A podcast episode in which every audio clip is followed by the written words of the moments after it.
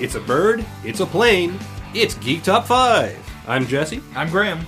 and we are just coming off the heels of the San Diego Comic Con, which is essentially Mecca these days for geeks, complete with pilgrimage. Um, all the people who want to see what's going on are there, and all the people who are making what's going on is there to show you what's happening. And we've got the best of the best of it to come straight to you. So, at number five, uh, got some news released, and the lucky folks there got to see some new stuff for Guardians of the Galaxy 2. Yeah, this is the a surprise hit. Uh, uh, what was it? Two years ago now? This now. is 2014. Guardians Um, of the Galaxy. Man, yeah. came out of nowhere. Nobody knew, like, nobody read Ga- Guardians of the Galaxy. Yeah, And movie was phenomenal. so good. Adventure wrapped in a comedy with some Marvel flair. Uh, pretty well liked critically and phenomenally well liked by the audience. Definitely. Um, I've been waiting, have been waiting for anything about a sequel for a long time, and we finally got a bunch of it. Again, no publicly released trailer. yeah, but that all- was disappointing. You know, uh, over the last few years.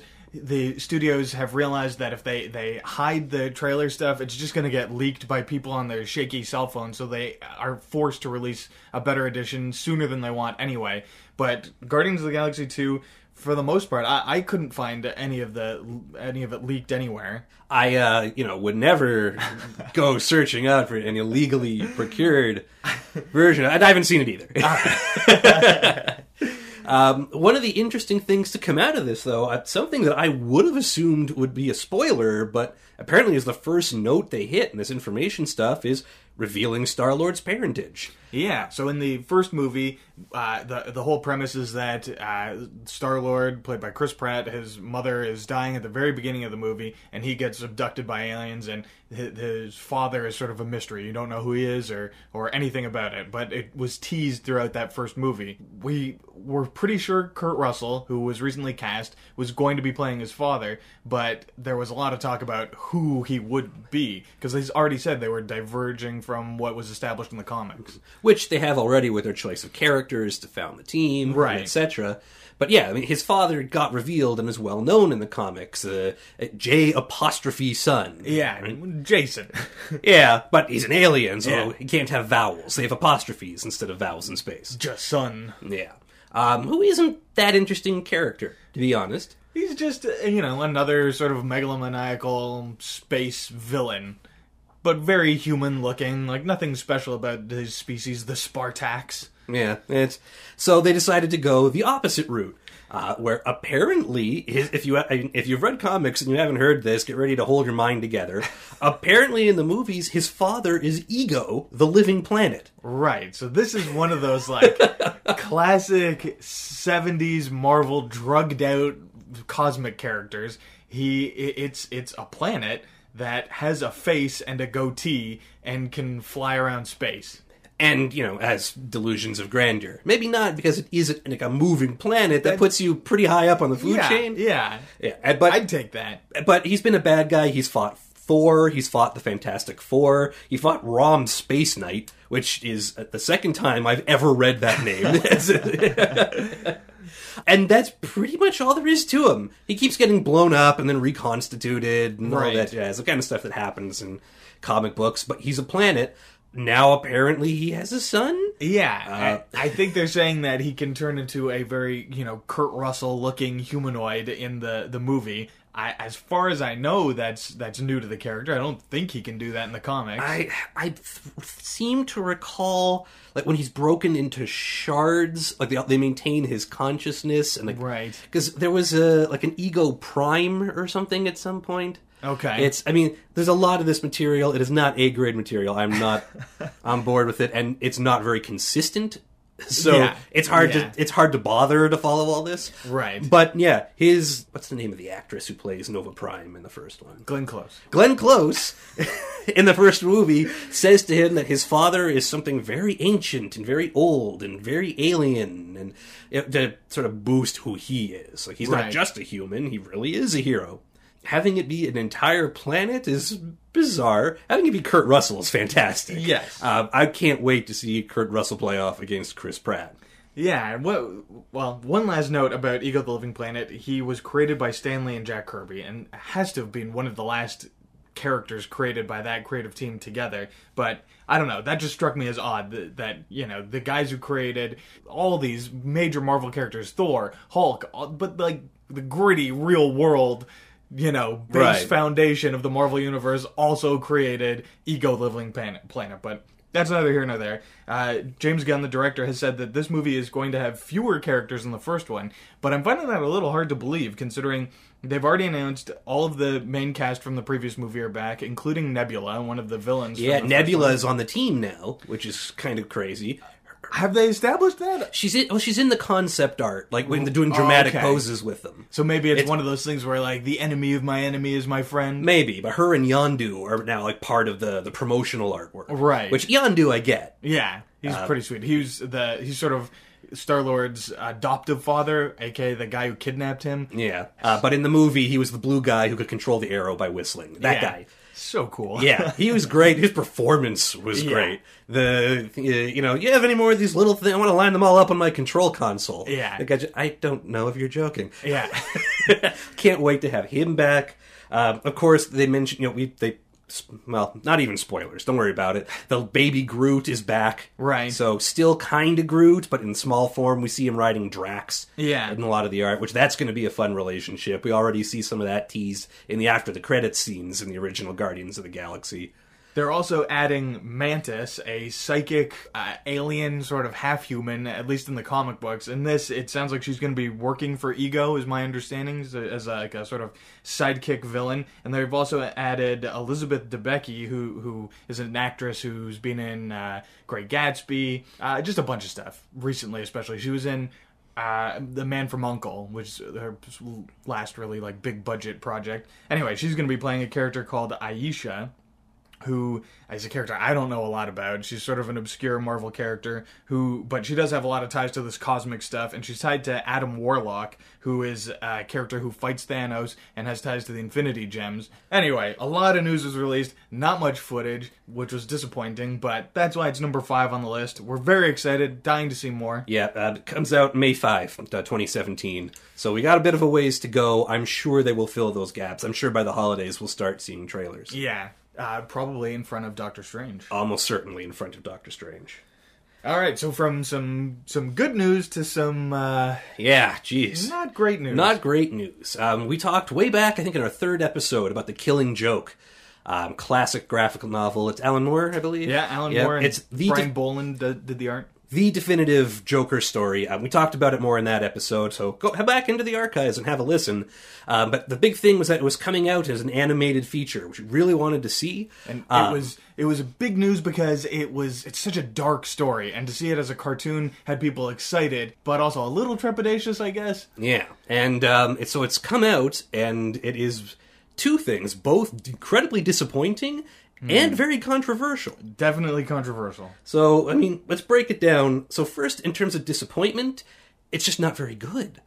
Um, there's re- a lot of problems with the animation. It's I, it's almost as if they didn't draw enough frames per second. It looks so, really cheap. Yeah, it look yeah, it looks like they really cut all the corners on this. It's just it's hard to follow. It, it looks like something that isn't finished. The acting is the acting's actually really good, but there's a lot of monologuing and it starts to drag out. It seems like Right. they didn't do a, enough of a job adopting from, you know, text Right. into a screenplay. They were going very literally what was on the page. They stuck very closely to what was on the page, and at some points, like the characters are just talking to no one, Right. really talking to the audience, on and on, and you're hanging your head.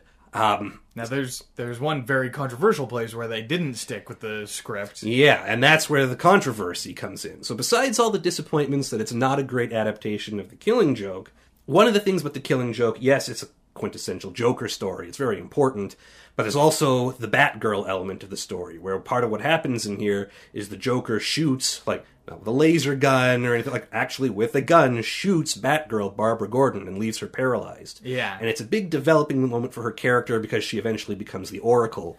At the time, it doesn't really treat her very well. No, she's basically just there as as set dressing for the inevitable confrontation between uh, Batman and the Joker. And uh, Commissioner Gordon, her father, is also basically just a tool in that uh, fight as well. But what happens to Batgirl? there's like she's definitely gets shot through the spine, but then there's some disturbing photographs taken of her. Yeah, the whole point is basically Joker's trying to drive Commissioner Gordon insane. Right. And he's doing this to his daughter. But it's like it's weird to use a character like that as a plot point, and it's been a point of criticism. Mm-hmm. So to do this, they were talking about they wanted to do more with Batgirl and really give her more agency.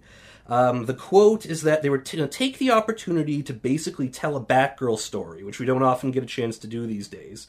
And it was great because we could spend more time with her as a character and get to understand what she's all about. Goes on for a bit. They did not do that.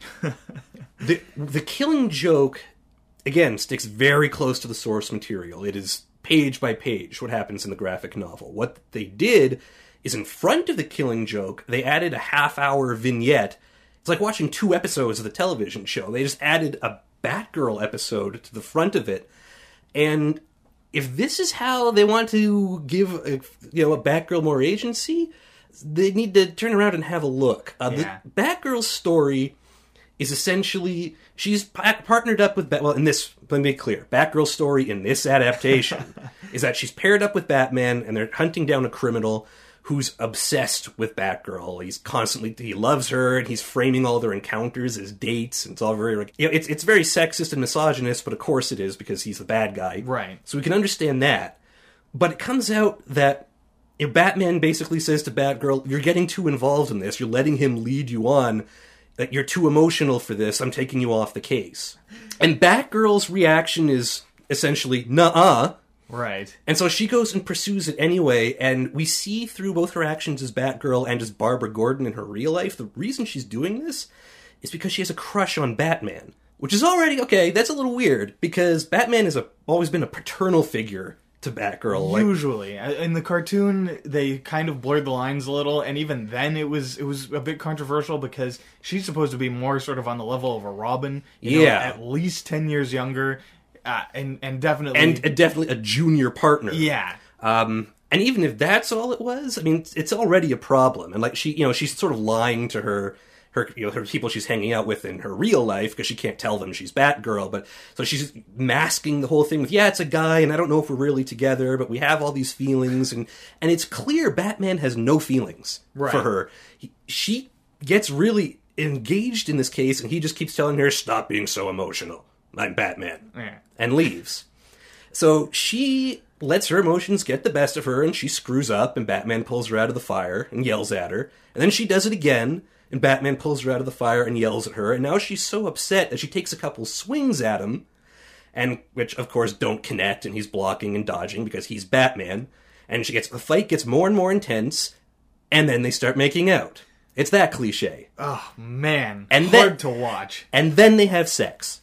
Right, not even like implied, but like pretty explicit. No, she rips, she whips off the cowl and takes her top off, and then the camera pans up to the stars. Right. And then the next day, she's talking about it. They clearly find out, yes, they had sex, mm-hmm. and she feels bad about it. And he's Batman, so he kind of feels bad about it. But he's still saying, "Listen, we'll talk about it later. Right now, there's a case. You stay away, but I'm working on the case." She doesn't, causes problems again, ends up catching the criminal, but almost beats the criminal to death because she's so upset, and then finally realizes, oh, Batman was right. I'm, you know, I'm just a young woman. I'm too emotional, so she quits. so she gives him back the bat stuff and quits, and that's the end of the story. that she's just too emotional and unstable to be a Batgirl. Wow, they really needed to get some uh, women on this writing team. I feel like Yeah. because this is just And- awful. And it came out at the panel, like there were a lot of people saying, "Really? Yeah, Like really? This."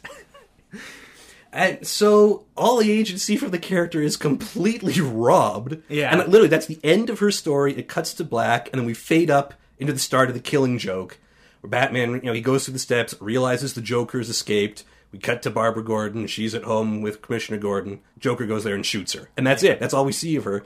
After the credits, we get a little tease of the Oracle. But that's it. That's how they decided to give Batgirl agency yeah. is she screws up, has sex she shouldn't, decides she's too emotional to be a superhero.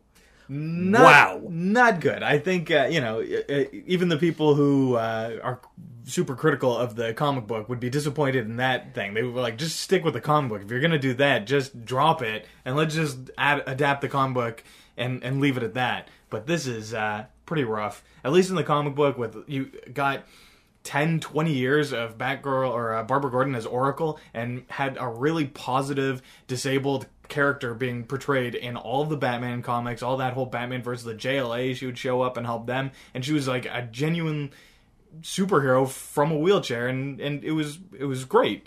This is pretty disappointing. A lot of people were very excited about this, especially coming off of the pretty good adaptation of uh, The Dark Knight Returns, and this was uh, not what anyone was looking forward to. Okay, so let's uh, Yeah. move on from from uh, DC misstep to hopefully a Marvel uh, step in the right direction. Isn't that always the way, though? Seems like DC these missteps, days. Marvel succeeds. So, uh, on the heels of the very successful uh, Netflix series Jessica Jones, there's a Luke Cage series that's going to be starting in September. It, it's pretty quick turnaround. The the Jessica Jones series, uh, it you know, as with all these Netflix things, the whole series got uploaded at once, and it wasn't that long ago that that happened. Now we're going right into Luke Cage. He's uh, in the comics. He was very much a blaxploitation character, sort of inspired by you know Blacula or Shaft or or any of those movies. And he's you know he's a, a streetwise ex-con who, while he's in jail, has these experiments done on him. So he has unbreakable skin and he's super strong. And as time has gone on, he's sort of evolved and become more of a three-dimensional character. And he, but he's still a very street-level character. And it looks like that's exactly what they're going mm-hmm. for. That was on one of trailer. Yeah, that was one of the quotes from that came out at the panel. They were saying the Avengers save the universe, Luke Cage saves the streets. Right.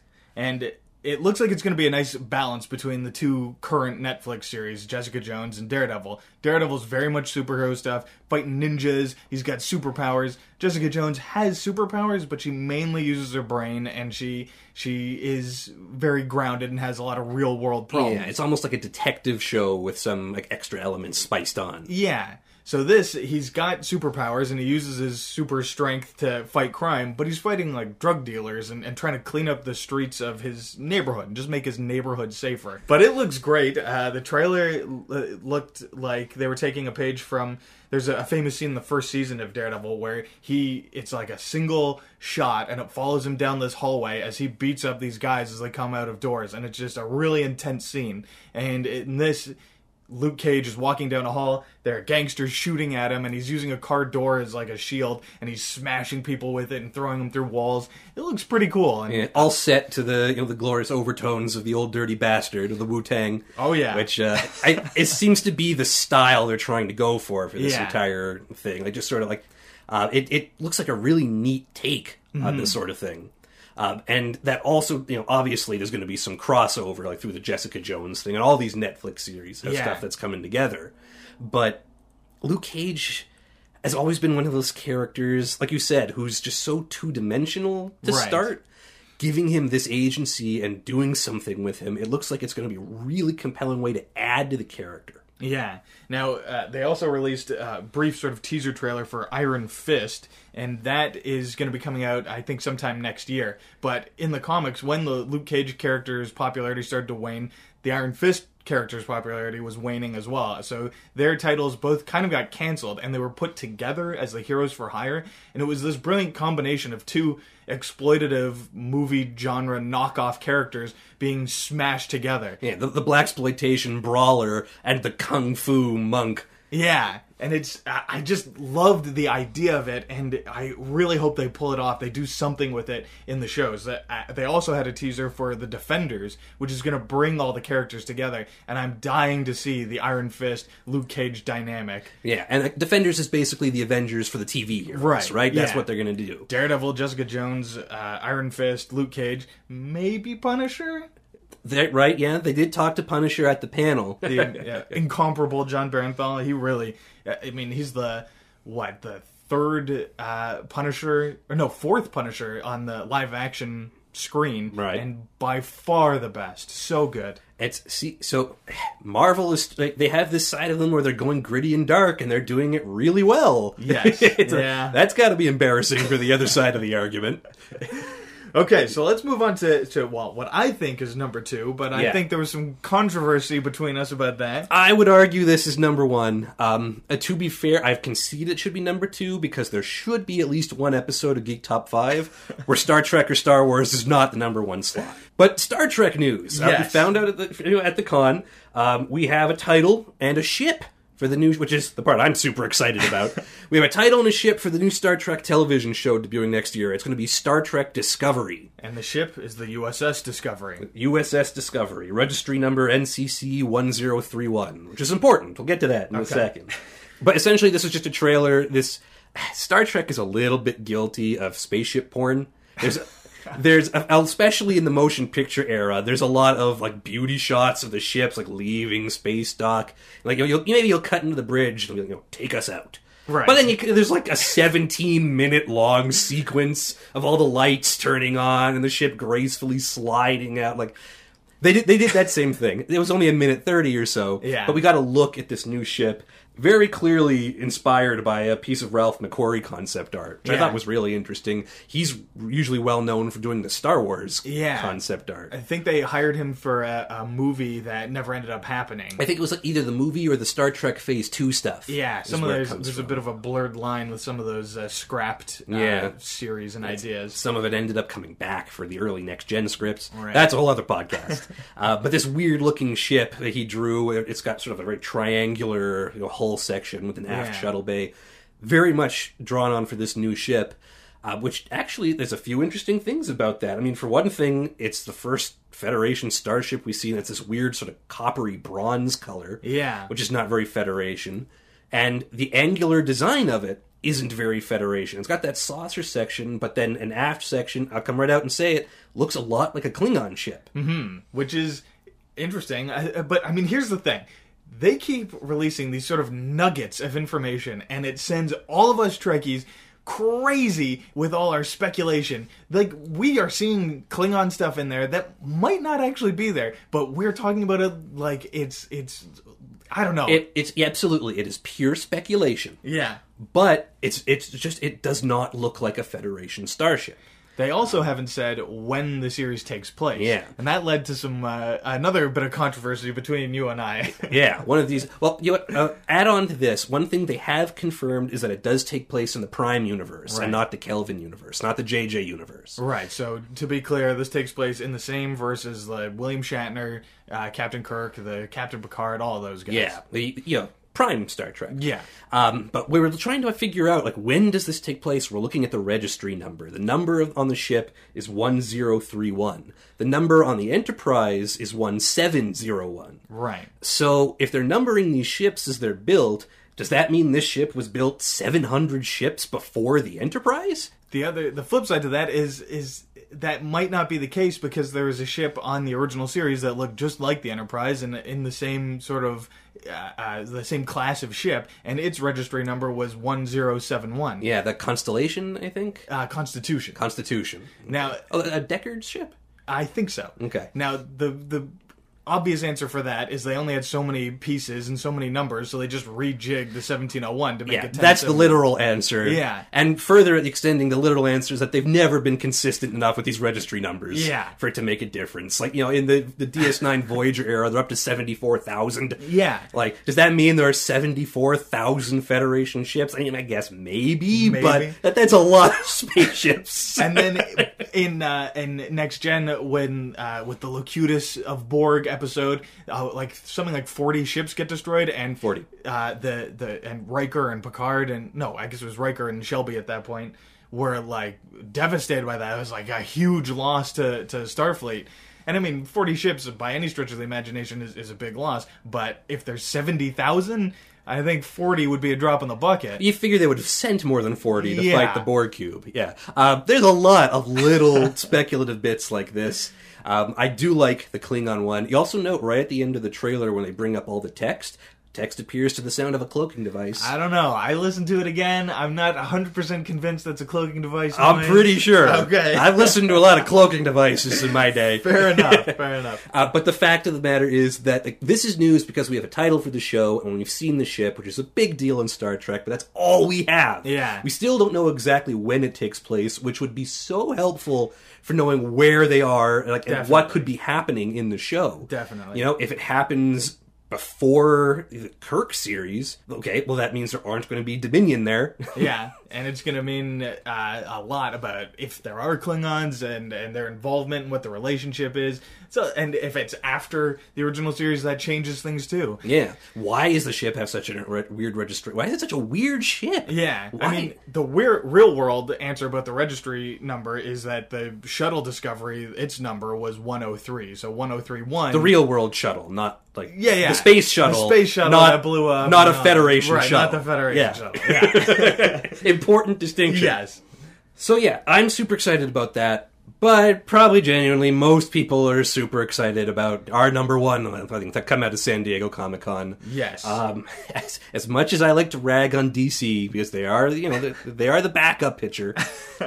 um, these trailers came out. Oh man, the Wonder Woman trailer Yeah. and the clips we see from the Justice League movie. Okay, out of the two of them, Wonder Woman far and away the best. Looks great. Fantastic. Looks No complaints. looks very true to the source material. Everything is spot on. I I do think it's very much. She definitely seems to find Captain Kirk on the beach. Um, what do you mean? Like- oh, oh, right. He's just it's it's Chris Pine who plays Captain Kirk. but he's playing the same character. well, that's It- just him. Yeah, That's, I that's guess. what they why they hire him. Maybe it's their he's playing Chris Pine. Maybe it's a Jeff Yeah. Goldblum thing. But yeah, but it doesn't bother me. It it makes for a really good. It, it contrasts well with her being this very traditional, like oh, myth, you know, literally mythological figure. Yeah. very steeped in like regalness. Yeah. and then he's sort of cocky and wisecracky.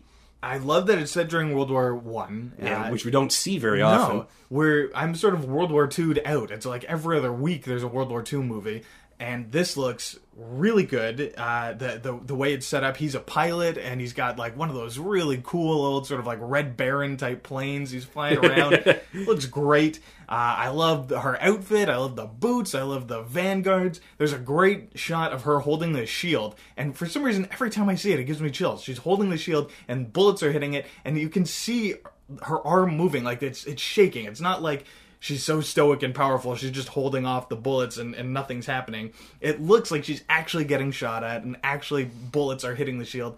I don't know. Something about that. I just love it.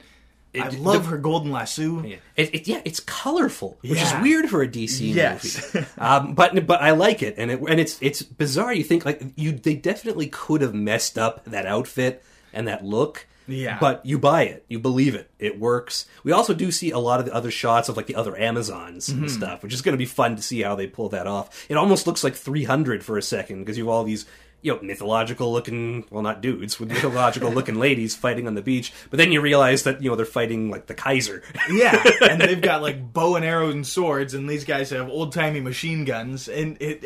I just I can't wait. It looks so good. Um, I can't imagine there's anyone listening to this who hasn't seen the trailer, but on the off chance, go take a look at the trailer. Uh, I also kind of want to point out that her theme song appears to be like a copyright free version of the immigrant song. Uh, I don't know. I love it. I love it too, but it seems like a weird. As, as Stella pointed out, she is an immigrant, That's very true. so that's hundred percent okay. And I mean, from the moment it first started playing in uh, Batman versus Superman, it just it, it gives you thrills. It's like the best piece of music in any of these Snyderverse movies, and it just it gets you pumped. It's like, Not that the Snyderverse has a lot to choose from best of anything. that's true.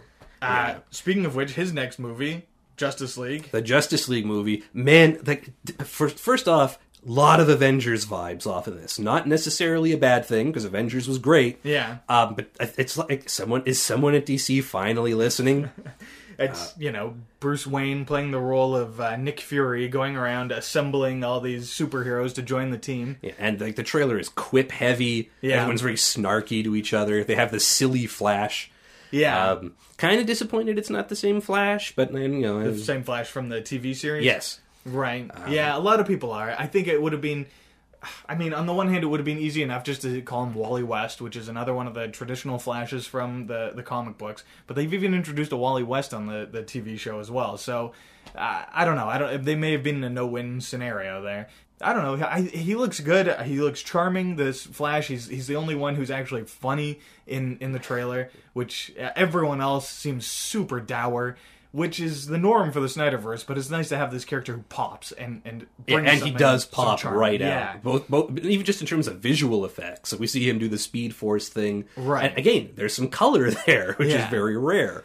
Aquaman is all gray. Batman is all black. Like Yes. it's it's just. Oh, we, to be fair, we do get our first look at the cyborg, and he looks pretty neat. He's, he's Yeah, all but lit again, up. so dour. Yeah, very very dour. These are all very depressed people. Yeah, and I think I mean I don't think that's a stretch for the cyborg from the comic books, but I think a lot of people are used to cyborg from the Teen Titans Go TV series, Yeah, which is so silly. This is a he's, he's like very straight faced, straight laced. Yeah. At least what we've seen of him in like four seconds of the trailer. And he so. has the shortest amount of screen time of any of them in the trailer. But Easily. maybe it's because we are. It is really far out to be releasing this trailer, and maybe, Oh, it's not, yeah, it's not even really a trailer. Like it's Yeah. it's definitely more like just here's a sample of some footage. Right. And so maybe they just don't have all of his special effects done because he is almost entirely CG with like a little bit of human poking through. Looks pretty neat. He does look I mean- neat.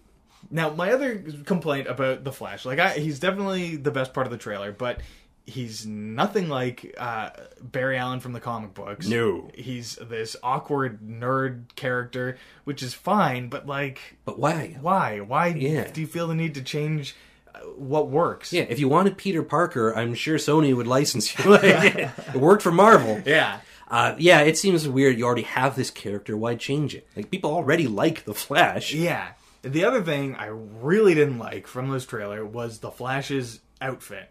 He looks like he's in armor, like big, heavy metallic armor, and it's just like his power is he moves really fast. Why would he be in all this armor? It just it's a little thing, and I'm sure most people it doesn't bother, but it's driving me crazy every time I see it. I'll, I'll- tell you another a little another little thing. All the promotional artwork for this has well, the Justice League with Superman there.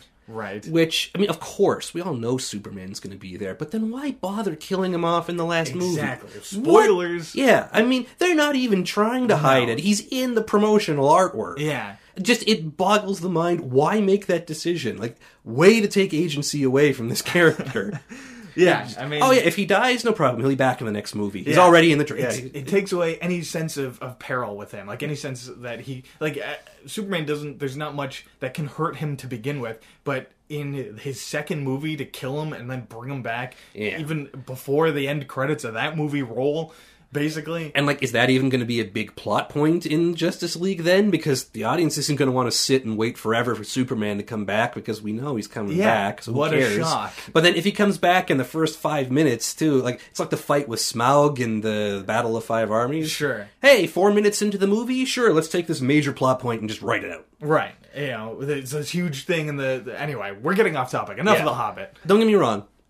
I really enjoyed all the footage I saw of this. I even liked kind of snarky Batman. Yeah, Um, but I watched it a, a few times now, and it's none of the dialogue in the trailer feels natural at all. No. except for one moment between Batman and Wonder Woman where uh, he's saying, you know, he More or said- less. yeah, more or less, Yeah. N- less. No, no, he said no, and it was like that was a great little moment, but that felt like pure Affleck improvisation. honestly, I mean, and I know what you're going to say, but to me, it felt like Marvel.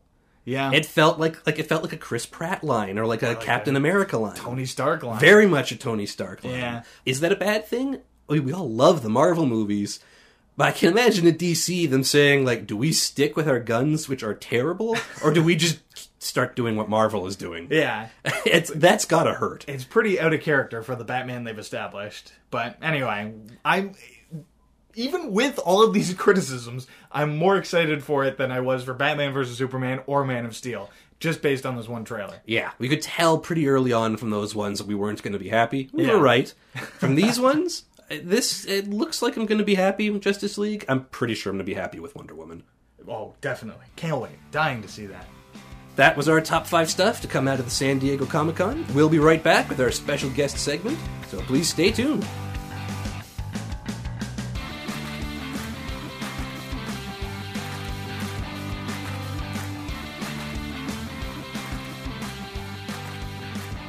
And we're back with the second half of Geek Top 5. This week we've got a great list from Mr. David Hall. It's a list of the top 5 TV shows that are like great TV shows but have some less than great plot lines. Now you're talking about specific instances in this case, or just televisions or television that you just enjoyed entirely, regardless of the plot. Right, right, right, right. That's a that's a obviously a huge differentiation of how the shows are working. It is a show that is good on all merits, but will have a plot line that could be for a season that will span and just be horrible, that ruins it for people, and maybe they'll come back, hopefully. Uh, or in a couple instances, an episode that is just quite foolish. So did it did these these plot lines ruin the show for you? You know what? Uh, for I would say half of them, no. But for the top ones in the spot, definitely. And I can say that I rewatch these shows. If I'm going to rewatch them, I will like remove the back half of a of a television series. I will just eliminate those seasons from my mind. It just stops these. before the That's incident. right. That is exactly All right. Let's just get your your credentials on here. What's, Okay, What, how, you watch a ton of TV, right? I watch more TV than I would say most people. That is Uh, medically recommended. it's true. I can I can say that when I used to work at a Rogers Video, I one year I clocked in how many movies I actually watched. That year I happened to watch 465 movies. Uh, so It's more than a movie a day. that's more than a movie a day. That's right. So I I've seen my fair share. Uh, of the motion it's pictures. Weird, it's weird when you get to that point where you just only remember things based on it being a bit different than being good or not. And that's a really strange way to think about stuff. But now, since, you know, now that there's this golden age of television, I've switched my focuses from movies over to TV. I love TV. Uh, I watch it too much, but I'm. I guess now I can pass on my wisdom to you, fellow uh, listeners, on how to avoid some of these uh, these pitfalls. Finally, it'll all have been worth it. That's right. This it's it's led up to this moment right here. What's number five on the list? Okay, so I tried to order these, but some of them were sort of off. Uh, number five is Skins, the British one. The American one never actually took off. Skins is this British show that is supposed to be this gritty teen, like kids. You guys remember the movie Kids? I am aware of it. R- Rosario Dawson, and that's what her first Yeah. big break. Anyways, My impression Skins- reading about Yeah. this is it's like Degrassi if everyone on it was terrible. Yeah, that's that's that's a perfect And- to and sum it British. up. Yes. Yeah. So basically, Skins uh, season four, uh, Freddy getting murdered. Uh, was- Spoilers. yes, and all of these things are spoilers, so it's gonna happen. Uh, Skins is interesting in that, like Degrassi, um, people rotate in and out. So the first couple seasons, we're following one group of kids, and the most notable of that would be. Um, now, I of course I forgot his name. Nicholas Hoult? Nicholas Hoult. He's Beast Yes. in the recent X Men That's movies. right. He was uh, about a boy in the original Oh Hugh man, Grant he about a boy. was. Shake that ass, mystical. What a great song. um, if you remember about a boy, good times. Uh, um, but yeah, so so people loved the first group of kids, Right. And then the second group of kids sort of came along, and people were sort of like so so on them.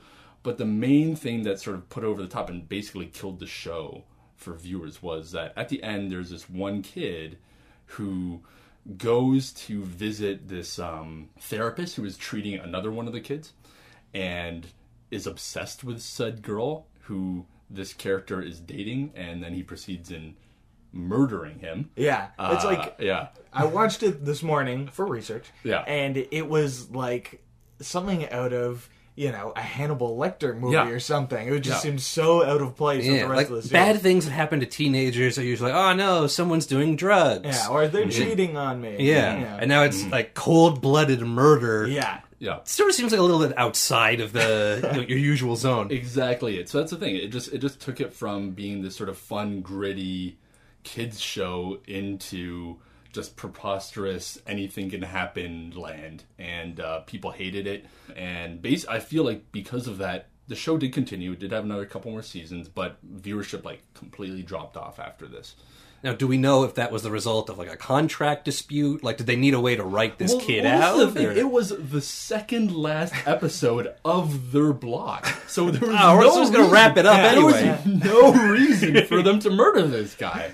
It was just Pure shock value. It was. It was specifically there so people would go like, "Oh my god!" I mean, What my is happening? my wife watched the was watching the series and Yeah. uh, she told me about that episode. This is she was watching it a few weeks Yes, ago. yeah. Told me about the episode and how it like shook her to her core, and she didn't want to keep watching the series after it. And when I told her this was on your list, Yeah. she got visibly upset and was like, "Oh, I can't believe they did that." Yeah, yeah, She, yeah. It was wow. It was like a really Definitely. affected Absolutely, the audience. Absolutely, so just going too far for the the shock. and that's it. And I don't. And there wasn't even payoff. It was just sort of like, let's just kill this skateboarding kid, Right. Who deserves to die. I don't. I don't know. Like it makes no sense. Okay, so let's uh, let's move on to, Mm-hmm. to number four then. So number four, uh, Lost is one of those shows that, as it was going, I would have been the one to tell you like this is going to be my this is my favorite show. I love Everyone Lost, loved right? Lost. You gotta love Lost. at Yeah, beginning, well, right? season one, season one. Come on, season one. You gotta love season I, one. I, I liked the Yeah, I liked yeah, Lost. yeah. Um, so when, when I was watching Lost, I was more in a binge mode. Like we started Right. watching just before the last season finished, and just before it came out on, on DVD. Mm-hmm. Yeah. So we we were watching it and binging it. So I, season I've- two wasn't so bad. yeah, yeah, Yeah, I found that you know I did that with uh, 24, where I Mm-hmm. binged the first three seasons and then started watching it as it aired, and it was a completely different experience. So different, so There's different. nothing like you, you know uh, when an episode ends, you you ha- don't have time to really talk about it and sure. analyze what happened. For sure, for sure. And I think that sort of led to some of the downfall of Lost. Well, yeah, I think, yeah, week to week definitely. I mean, uh, I'll talk about why I really hate Lost, but first, let's get to, um, I guess, the this moment which the whole series is leading up to. You know, what is this island? Yeah, I mean, it's a pretty wacky on? series anyway. Yeah, there's monsters. Yeah, there's sure. yeah, like it's so there's a lot going on, and then at the very end of this whole show, which you know we reveal that there's smoke monsters, we see these things, so we find out what is like the magic of the island, and we find out that it's this gold lighted water, and what's containing the magic is basically this cork and they talk about it as a cork and then it becomes a stone. So a literal stone is put in place on this island to like to, to keep its power basically. And they're gonna pull this cork out of the island. It is when when you hear it like in these uh, in these conversations beforehand you're like okay they don't actually mean that they're gonna pull a right. cork It's a metaphor a- for Yeah. some kind of magical. exactly, Yeah. exactly. But when it became this literal cork that people are fighting over, it, it just stripped. And I think that's the same thing with well, just the Lost series entirely. As soon as they started to reveal some of these uh, answers of these fun questions, it fell apart. Like this was definitely a Jaws opening. And then we see that horrible looking shark, which just happens to be a massive stone cork. Now, to be fair, I mean, all magic loses the magic when you find out how it works. Right. Like that's going to happen regardless. Right. This is the midichlorians Yes. argument. Yes. oh yes. boy, But it is possible to do that sort of thing well. I guess in this case, you're saying just the cork came off is so Hmm. ludicrous Mm-hmm. Because it was literally because it's it's Yeah. li- it's literally like Yeah. if they pull the cork, then all the water comes out, and right. then they all die or something, right? Yeah, they, they, I, I, if I remember correctly, they pull the cork out at one point, and then they cut to a different part of the island, and it's all shaking and Yes. it's starting to sink, Yes, and like reactors apart. are Yeah, going off, yeah. and then they put the cork back in, and that stops. That's right. And it's like, really? yeah. So the big thing with Lost, and the reason why I now just like hate it, is that uh, I have a friend who uh, was in a bar with one of the writers of Lost, and basically was like, "Well, come on, you got to tell me about Lost. Like, how was it? Like, how did you write those crazy episodes?" And basically, th- the writer informed him that they didn't have any answers. They were just trying to write the craziest shit they could. And they were like to dan- like be damned with these answers, Which And so, seemed evident for most of, at least the second half of Right. the show. I guess as soon it was very to- clear they Yes, had no idea yes. where they were going. Yeah, yeah, But I think this is a downfall that we're going to see with a lot of this stuff. With uh, American TV, you've got these mandates of having 20 or more episodes, and it is hard to stretch a show out to 20 episodes in a year and try and keep all of them interesting Mm-hmm. and not reveal too much, but not reveal too little. And if, especially if you don't have an end date in Right. mind, Right. you're sort of handcuffed where you're like, you just have to keep the mystery Definitely. going. And I think that is changing now, especially with Netflix and on demand. Yeah. Like something like Stranger Things, which I just finished, which was an excellent series. People understand that shorter seasons are happening, and we're just going for that trend. But before that happened, these other series have kept on the 22 Yeah. episode Yeah. thing. And that's so they needed to into- fill some time, and Yes. so they decided to stick a cork in it. Yeah. or pull it out. uh, yes. in this for case. sure. For sure. It's it's one thing. It's like when these mysteries are are, are first start, you're like, why are there polar bears? That's so hmm, cool. Hmm. And then when they actually reveal why they're there, you're like, oh, well, that's just unsatisfying. Sure. And it's like because you have to do backflips to explain why Yes. there are polar bears on a, a, a mysterious Right, but that can go well. You know, like hmm. you remember what is the Matrix? You remember that advertising hmm. campaign? Right. The Matrix turned out to be rad. Yeah. Like they revealed it, and we were all like, "Oh, so cool!" I guess in that case they had two hours as opposed to Yes. how many hours was lost by the end. Like Yeah, Too many. For, yeah. Oh, horrible. Horrible. Alright. Turned out horribly. I can't I can't ever watch it again. It's done. Shall we move on to number three? Number three. So number three uh, is just widely considered um, Friday Night Lights. People love this show. It is a beloved show. It finished five seasons, and in general, that most of the show has well, I would say almost all the show is held up except for season two's uh, murder cover up um, plot line, which is also sort of going back to Skins. This was a series, well, is a series about um, small town high school football uh, and and how this football just just plays out for all these different students and adults and, and intertwines in their life. And in season two, one of the hot girls uh, in the high school uh, gets attacked by a by a rapist. He's actually like no, known to be a serial rapist, basically.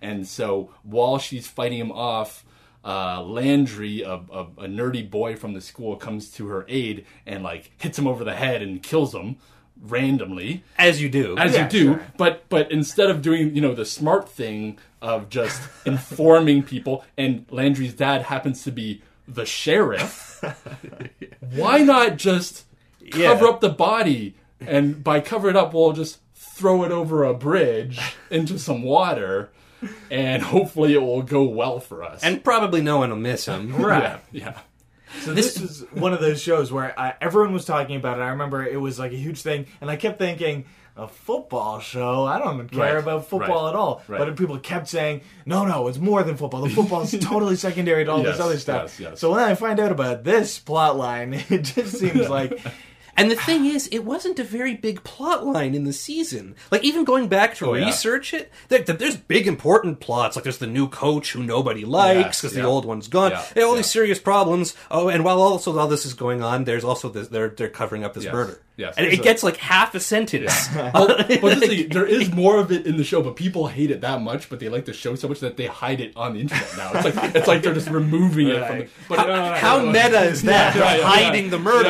yeah, yeah, yeah. yeah, so so it went on for probably like the first like half of the second season, but everybody, I think even the writers at the time was like, uh they they made it to put these two characters together, I guess, for a reason, you know, because people were like, oh, it'd be fun if Because milkshakes weren't good enough. Yeah, that yeah, used to be all you needed. It was a milkshake with two straws. Yeah, now you have to murder a rapist and throw his Right, body in that's the right, river. that's right. you're so old fashioned, Jesse.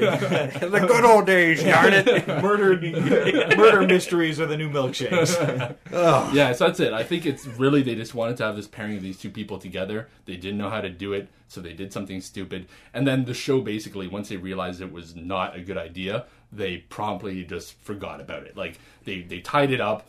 There was no Which repercussions, and then it just were no moved on. Well, basically, like uh, Landry decides to tell his dad. They go to the sheriff's office he confesses, and then they're like, "Well, he was a rapist, so I guess you're fine," you know. And they're like, "Okay," and then they just go back to school. Wow. and it's and it's all done. My, uh, it seems like the internet conspiracy theory about this is that the first season was hugely critically acclaimed, but Yep. didn't have great ratings, and so introducing these wild, you know, soap opera esque plot lines like murders and Mm. Disappearing bodies. yeah, they was added way a to tornado in there too. Like there was a bunch Right. of stuff. Yeah. Right, but I mean, th- what this comes down to is the decisions made by these characters. Like a tornado happens sometimes; it's not necessarily Yep. the best plot device. Yep. But in a show where you've established the characters, you've established what they're capable of, you've established what their lives are like. Mm-hmm. I just uh, it would it would be on the same level of ridiculous that like if they got beamed up to a spaceship to fight aliens for sure. For one episode. Yeah. And it came back down. It's like, oh, good thing we survived that alien war, Absolutely. and just in time for the big game. Right, coach? Flip sixty hole. Yeah, they just they just go for it. It's Yeah, and, futuristic and- football. You know, I and love during the yeah during the space war, Landry found his confidence, and he was able to, to kick the field goal or yes, whatever. that's right. Like That's no right. one would buy it. Yeah. So w- it's just as ridiculous. What were the writers thinking when they decided to go with eh, murder rape? Murder rape's pretty good. Kids like that, right? It's, it's topical. Yeah. yeah, yeah, for sure. For so, sure. did that hurt the series for you when you were watching it? You know what? Uh, I have rewatched it since. I just kind of fast forward through that pro- because it is just like you know that C plot, Right. It's just Yeah. hanging in there. You can sort of get rid of it. It's still a fine show, um, but it's just definitely just avoid that specific moment. And Okay. we're, and we're good to go. So, yeah, I can still watch it. It's Okay. still watchable. All right. Yes. Okay. Yeah. So uh, here's one that I'm sure would be a lot harder to force fast forward through. This is your number two on the list, right? Mm, Gilmore Girls. That's correct. So Gilmore Girls, we know how huge a show this is. It's coming back on Netflix, Right. Right? Um, Give give Jesse some background on Yes, this for sure. It's So- a bit of a. Uh, if you were to just try and read about it, it, you come off as like, why was this a thing? Reading about it, it's yeah, this seems a little strange. well, I mean, it's it's really interesting because it's a show where, at its core, it's a bunch of quirky characters in a small town and this mother daughter relationship that is is fun and and is actually kind of different because I feel like shows before this a lot of times you have uh, this animosity between mother daughter and so it's nice to have this kind of it's just a show that everybody could watch it's fun and light instead of watching breaking bad you could flip this on and just have people chatting really fast and having a good time And Tons of pop culture references and so many pop Yeah. culture references. It's it's crazy, um, and obviously people loved it to death because it's coming back to Netflix. Uh, the interesting thing, though, that I find is that the original creator, when they pitched the show, and this is the reason why I'm prefacing this, is that it I think it trickled down to make this horrible, horrible decision. So the original show was pitched as um, mother daughter, single mom, and they're in the small town. They're going to live their life, and then they're going to reconnect with sort of this estranged husband. And at the end of the show, is supposed to be this family again, the three of them. However, during the show, as it was playing out, because the husband, or not husband, but like the father, wasn't actually introduced right off the top, there was another male leading guy who was in the show. So everybody just assumed that that was like the lobsters. Like they were the ones who were supposed to pair up. Lorelai was supposed to pair up with Luke, who owns the diner.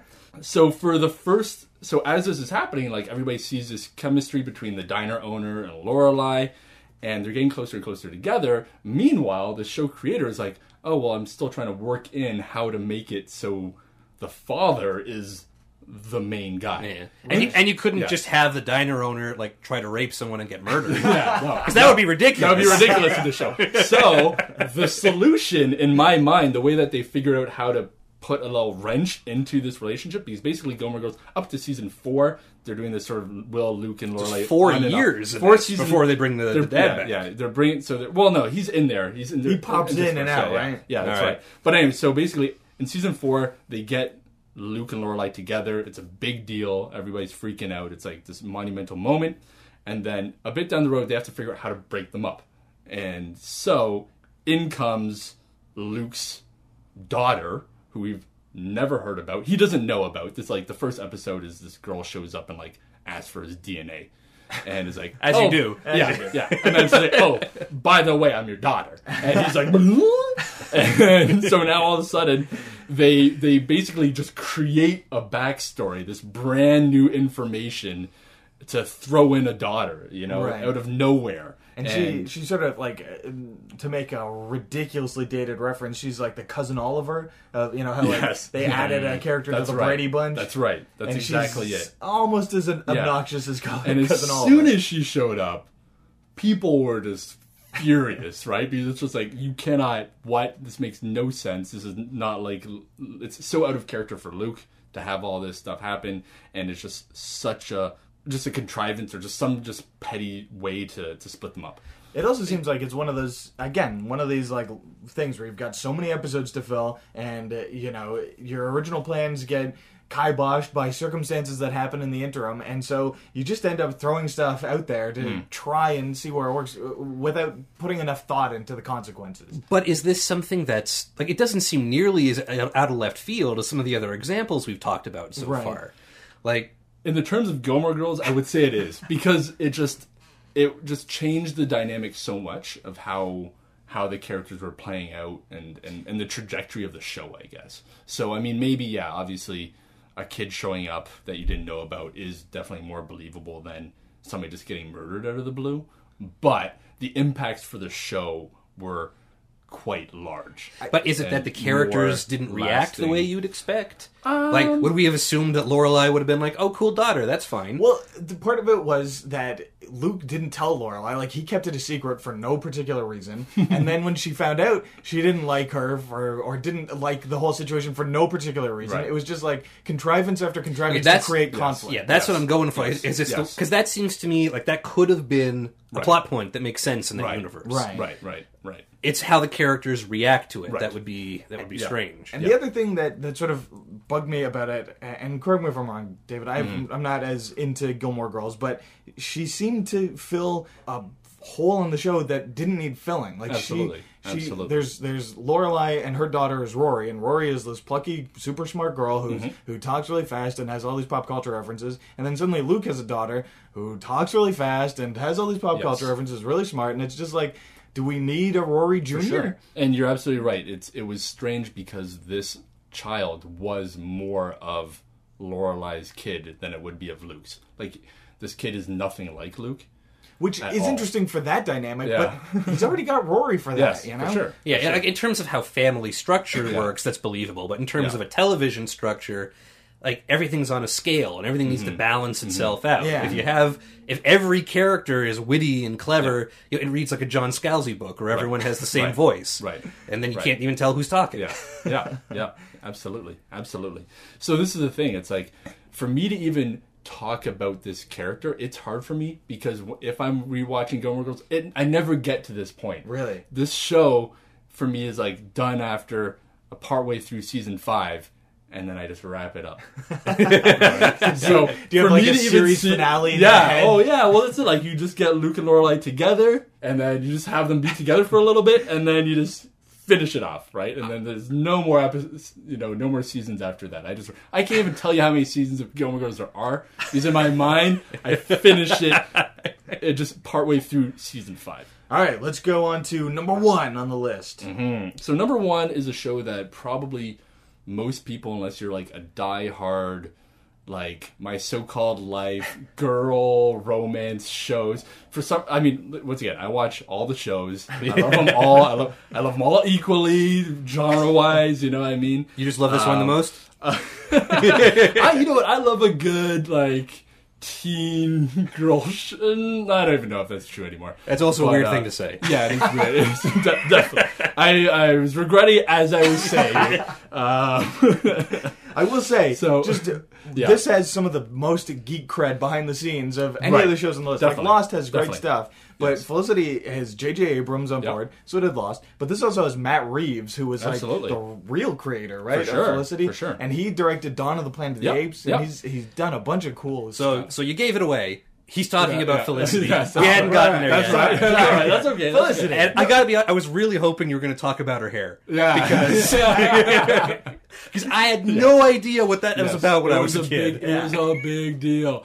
But uh, But no, there's something worse. That's right. That's right. So going back to well, I guess just both of what you guys are talking about. Felicity is actually like a is a really interesting show because of the people who are behind it, and so there are a lot of fantastic moments of the show.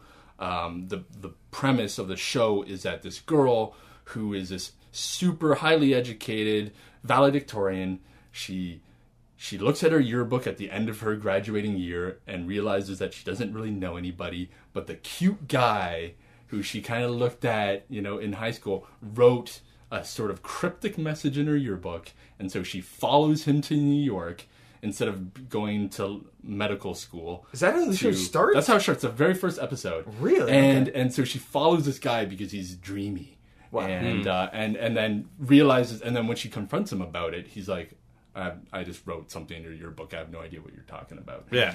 Uh, so then, but then follows this epic romance that's like Twilight levels of crazy at the time. It was, you know, this two guys. There's your sort of like nice guy, helpful guy next door kind of dude who was um, Scott Foley, uh, and uh, his name was Noel, which is a horrible name. Things things like that happened in the Yeah, 90s. and uh, and uh, Scott Speedman, uh, who's Canadian Canadian, boy. that's Yeah. right, from from Toronto even, uh, and uh, Ben, and he was this like I don't know if he was like illiterate, but he was like kind of a dumb, good-looking dude.